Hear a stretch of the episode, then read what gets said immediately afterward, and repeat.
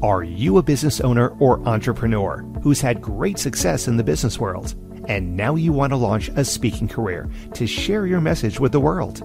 If that's you, then listen up. twenty-five year speaking industry veteran Brett Ridgway has released his latest special report, Three Key Things Entrepreneurs Must Master to Build a Profitable Speaking Business. To pick up your copy, go to Brett Ridgway dot com forward slash freebie. Welcome to the Spotlight on Speaking show with Brett Ridgway, where you'll learn the keys to building a profitable speaking business from speaking industry pros. Each week, we interview a great guest who will share his or her speaking journey, identify what their keys to success have been, and highlight some critical mistakes they've made along the way that you'll want to avoid. Be sure to visit our website at Spotlight On Speaking dot com. And while you're there, subscribe to us via your favorite network. Now, sit back, tune in, and get ready to meet this week's guest. Hello again, everyone. This is Brett Ridgway, and welcome to the Spotlight on Speaking show, where each week I will be interviewing an industry pro, asking them to share their speaker's journey, share some tips to success that they've garnered along the way, and also ask them to bare their soul a little bit and share some mistakes they made along the way, so hopefully you can avoid those same mistakes. Now, my guest today is a gentleman I've known for at least twenty years, but Fred Gleeck has been a professional speaker for just under forty years. He started by doing his own self-promoted seminars in the early nineteen eighties. In the nineties, Fred then did a stint for a number of years with Career Track, which at the time was the largest seminar production company in the world. And he's also been invited to speak on platforms of some of the biggest seminar producers since then. About twelve years ago or so, Fred switched up his model. After doing infomarketing boot camps at his place in Las Vegas, he realized the only way to get real results was to partner with the subject matter experts who were attending his events. Fred now works exclusively with subject matter experts in equity share relationships that he calls dynamic equity integration. Welcome to the Spotlight on Speaking show, my friend, Fred Gleeck. Good to see you, Brett. Thanks for having me. Well, it's been so long, Fred, and, you know, I think we probably met maybe at a Michael Penland event initially back in maybe Atlanta or something in, in, in the early two thousands or whatever. And Definitely. Or, yeah, or before. Possibly, possibly. Yeah. And you actually did something there that I, I have never seen any other speaker do, which was, you know, the event promoter was, for whatever reason, uncomfortable with emceeing his own events. So you took over his emceeing responsibilities, if I remember. Oh, I thought that's the one where I dropped my pants. Sorry, that's a different one. Was that the mistake you're going to share later on? uh, so you've been at yeah, the- no, I- I, I do remember. I do remember that. Yeah, I, I I filled in for Michael as he uh, preferred not to be the host, and that's something that comes pretty easily and naturally to me. Well, it was a great idea because obviously it gave you a lot more face time with the audience and a chance to build better rapport and all that. So, you know, if you are a speaker, I would encourage you to be able to have that ability to step in and provide that type of service if need be. But let, let's get into your speaking journey a little bit, Fred. I mean, you've been at this game a long time, so. What even prompted you to enter the world of the speaking business, so to speak? Well, before becoming a speaker, uh, you know, I went to grad school, got a master's in international management. As you know, I'm here in Manila right now because I grew up here. Uh, but I started working for a bunch of Fortune five hundred companies out of graduate school, got fired five times in a row, and there seemed to be unanimous agreements I should be self-employed. So what led me to become a speaker was the fact that, you know, I was both unemployable and I realized I wasn't a good fit for the corporate game. And given that my parents did, wouldn't pay for me to get my theater degree back then, I had both my undergraduate and graduate degree in training in business. So I decided to combine my theater interest with my business background. And I always considered what I did as a speaker to be business theater. Hmm, I never thought it in those terms, but I, I was talking with, uh, I think it was Mike Koenigs the other day. He said he had was having a conversation with Tony Robbins, and Tony told him that eighty percent of what he does is entertainment and twenty percent is content, because he goes so hard and long at people that he, he feels like entertainment is a critical part of that. So I'm, I'm sure that as part of your theater background that you rolled some entertainment component into what you're doing in some way. I did, but mine, as I think I see from some of the pre-show questions you fed my way, um, my background in doing improv comedy has been very, very helpful. And that's probably why, you know, I can do the entertaining, but do the entertaining without a script. So I'm sort of like trying to do, make it fun and make it interesting and pack it filled with content. But at the same time, you know, be able to flow and go with the audience as things come up. And, you know, I've had things, you know, people in the kitchen crashing dishes and stuff and having to, you know, play off of that. But it's it's all part of the game. So how did you decide what topic or topic did you would tackle as a speaker when you first got started? Yeah. Um, what happened was I started, you know, pretty early on, right out of grad, graduate school. My first thing I did is I picked a topic, of course, that uh, I had no experience in, because that's what you should always do. um, I, I started, I had, I had written this little tiny book called Investing for Beginners. And uh, after getting embarrassed on stage, having to speak after a now famous uh, Harry Dent, uh, I realized that I should probably pick a topic that was a little bit easier for me to, to wrangle. Um, so I ended up really thinking and asking myself, well, what, what is it that I wanted to do? And back then I was very, very into the consulting game. And there was a guy out, out there by the name of Howard Shenson, who was a mentor of mine. And he was doing seminars on the West Coast about how to start and build a consulting business. So I said, well, let me start to do my own self-promoting events or self-promoted events on the East Coast, doing basically what he was doing.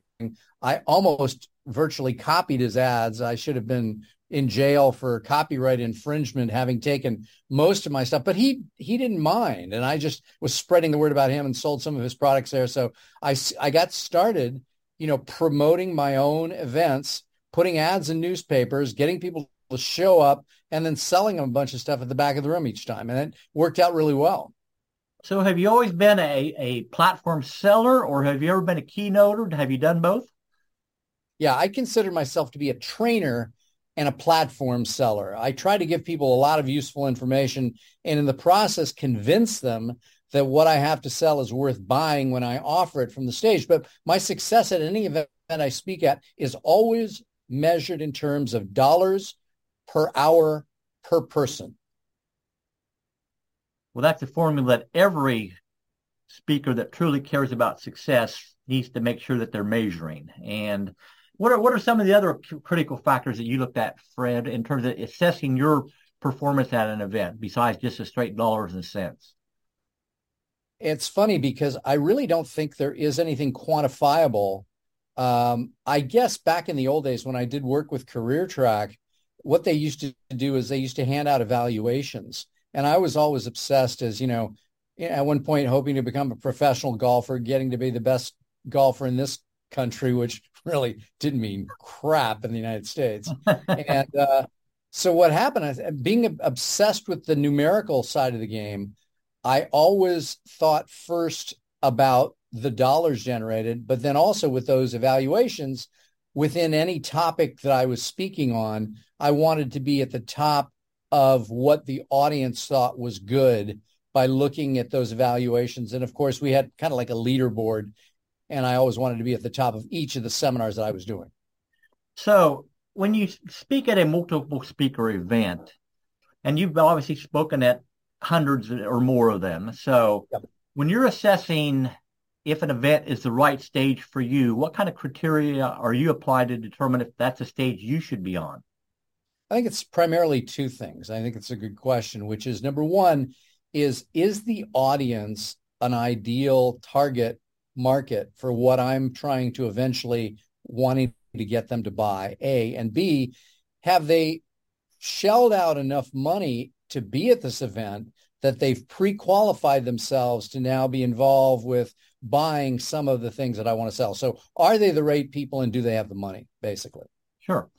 So again, you've been at this game for a long time, Fred. What do you think maybe your, let's say, two or three biggest keys to success have been to build a speaking career that's been profitable for you?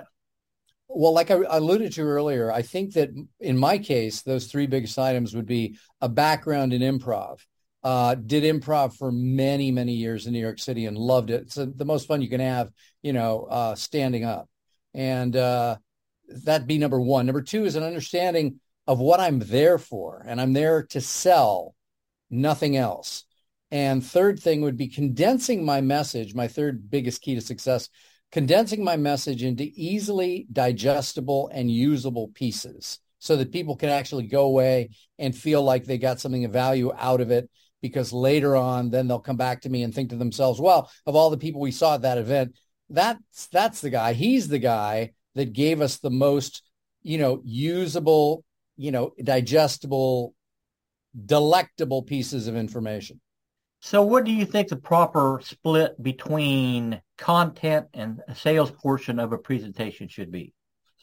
You know, I think that for the most part, uh, your content is setting you up for your sales message. I think that if you were going to be doing percentages, it's got to be at least eighty to eighty-five percent content. But the question is, as you're giving content, you're also embedding a sales message so that as I'm talking about an experience that I had with somebody who I now call partners, not clients, I can give a story or a, an example, which then lets people know that one of the things that I do and that I do now exclusively is I partner with people in a deal where we share the net profit. So I think you can embed those stories, get people thinking about it, and have deliver great content for eighty-five percent of the message. Then when you get to the sales pitch, you're now able to pitch them because you've delivered good content. I, re- I really think it's tough for people to try and sell people on anything unless you first convince them you know what the hell you're talking about. Sure. So you mentioned storytelling. How important do you think storytelling is to the success, success of a speaker? Yeah, I think that storytelling basically allows people to create pictures in their minds about any topic. And I think the, the most famous one I can think of is years and years ago, I used to try and illustrate, um, this is back when I first got started, and I would come up with these different ideas to try and encapsulate a thought or an idea. And the most effective one I had, which I think is an example of one of those stories, is I would say to people, trying to impress upon them how important their knowledge was that they had in between their ears.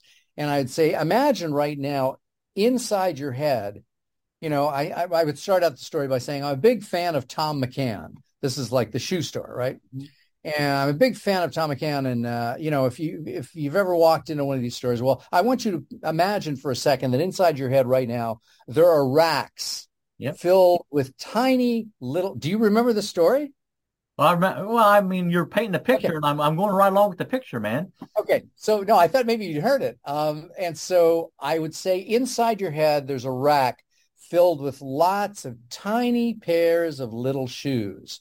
And this this event, by the way, of this seminar or this piece was all about showing people, you know, their value as a consultant and what they shouldn't give away for free. And I said every time You, you, you, inside your head, you've got those racks filled with tiny pairs of shoes. I said, every time that someone tries to shake you and dislodge some of your inventory, which is your knowledge, those little shoes start to fall out of your ears, and your, your prospective buyers of those shoes are now collecting them and getting them for free.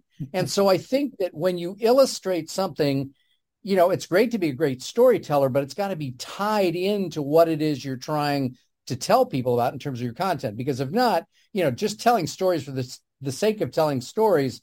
Uh, I mean, I, I know there are people out there that make their living, living as storytellers. That's not what I do. I'm trying to sell someone something, but the stories do facilitate the sales of the material.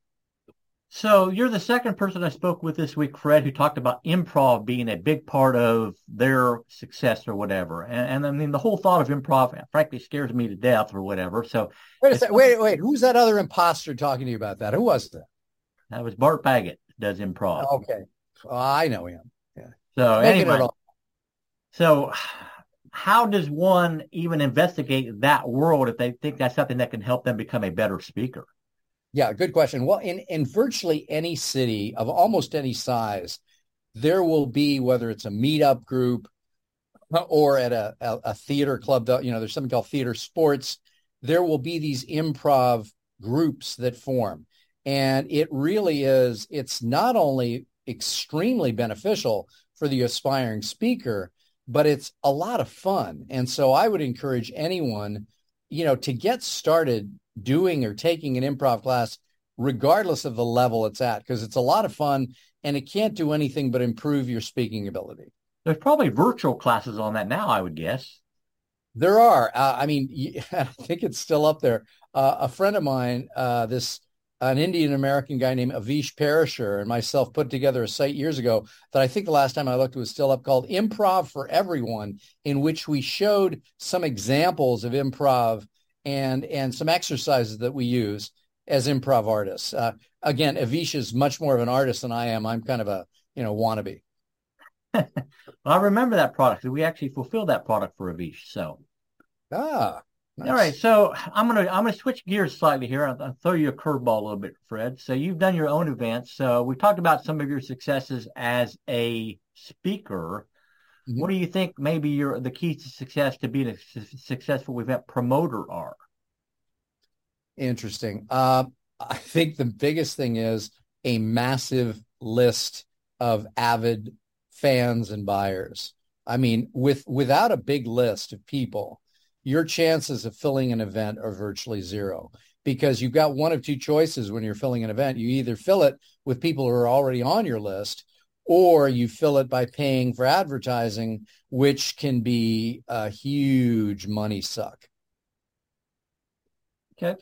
All right, well, those are some great tips, Fred. And I have a couple questions I want to ask you about mistakes maybe you've made along the way. But before we do that, let's take a quick break.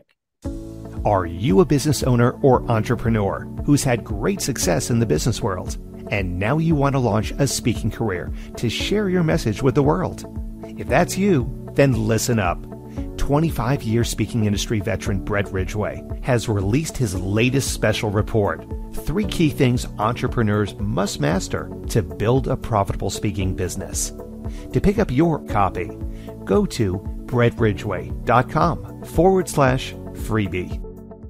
And we are back with my guest, Fred Gleeck, on the Spotlight on Speaking show. And as I mentioned before the break, Fred, I want to talk about some mistakes maybe you've made along the way, so that hopefully the aspiring speaker can avoid making those same mistake, same mistake. So what might be at the top of your list on the stupidest things you've ever done as a speaker? Now, I've got one that immediately comes to mind. Uh, I once got into an argument with one of my seminar attendees in front of the rest of the people in the room. Bad move. Uh, even if you win an argument with someone in the audience, you look like an idiot. The audience never sees it as a fair fight. So the last you can do, especially if you're sitting up higher on a dais, you, mm-hmm. you know, you're you're already up above the person you're now arguing with, and it's just not perceived as a fair fight. So just don't do it. So aside from yourself, what maybe are some stupid things you've seen other speakers do that you said you just shook your head in amazement and said, what a, what a doofus for doing that type of thing? Yeah, I can tell you. Uh, I, I remember this, and I don't know if you were at this event or not, but I was at an event once where a speaker went twenty minutes past their allotted time. Uh, you want to never get invited back to speak to a group, do that. Uh, and you want to get shunned and hated by all the other speakers, do that. Yeah, that that that's a big no-no for event promoters. And I, in the example that I saw, maybe it was the same one you saw, Fred, but uh that same speaker then, because he wasn't happy with his sales, begged the event promoter to let him get up and do another pitch from the stage, which is like, oh, geez, give me a break. So, yeah, exactly. I'm with you on that, one hundred percent. All right, so we're coming near to the end of our time together. So any any final words of wisdom, Fred, and how can people get involved in your world if they want to know more about Fred Gleeck? Okay, well, first off, um, as a final word of wisdom, I guess what I should do, of course, is to give you how to get in touch with me first before the final word, because now we we keep you we keep you here. Okay. Um, exactly. So uh, my my latest uh, project that everybody can read more about. I mean, I, I changed my model up. You know, about twelve years ago, I used to do these.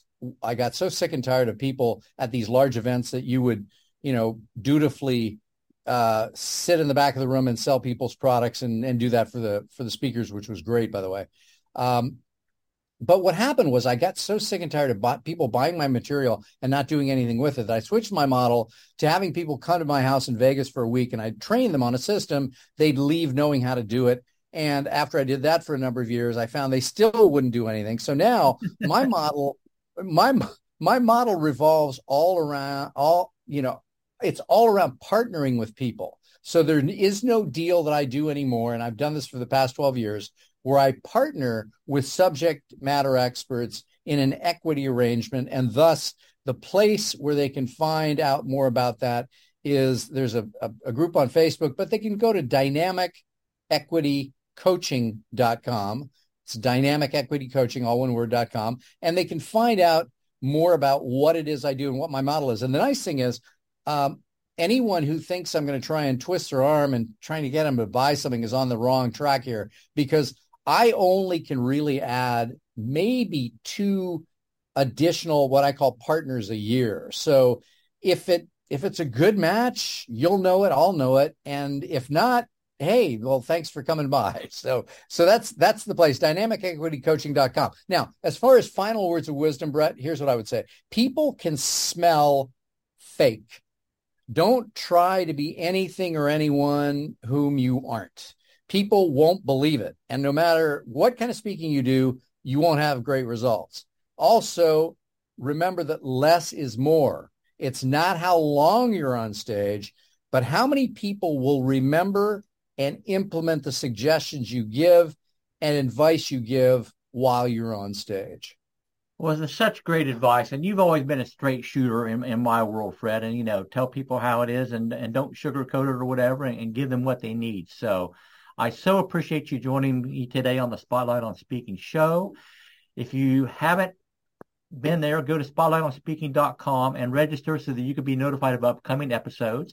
And I also would encourage you to hop on over to Brett Ridgway dot com and pick up your copy of my special report, Three Key Things Entrepreneurs Must Master to Build a Profitable Speaking Business. So, again, thank you so much, Fred. Everybody, have a great week. In fact, make it a great week. And my best wishes to you for success in all that you do. Take care. This has been the Spotlight on Speaking show with Brett Ridgway. Be sure to join us every week as we interview speaking industry pros and have them share their best tips for building a profitable speaking business. Until next week, thank you for tuning in, and remember to visit our website at Spotlight On Speaking dot com so you can enjoy even more great episodes like this one. While you're here, be sure to subscribe via your favorite network. We look forward to seeing you next time on the Spotlight on Speaking show. Until then, our sincere best wishes to you for the greatest of success as you work to build your own profitable speaking business.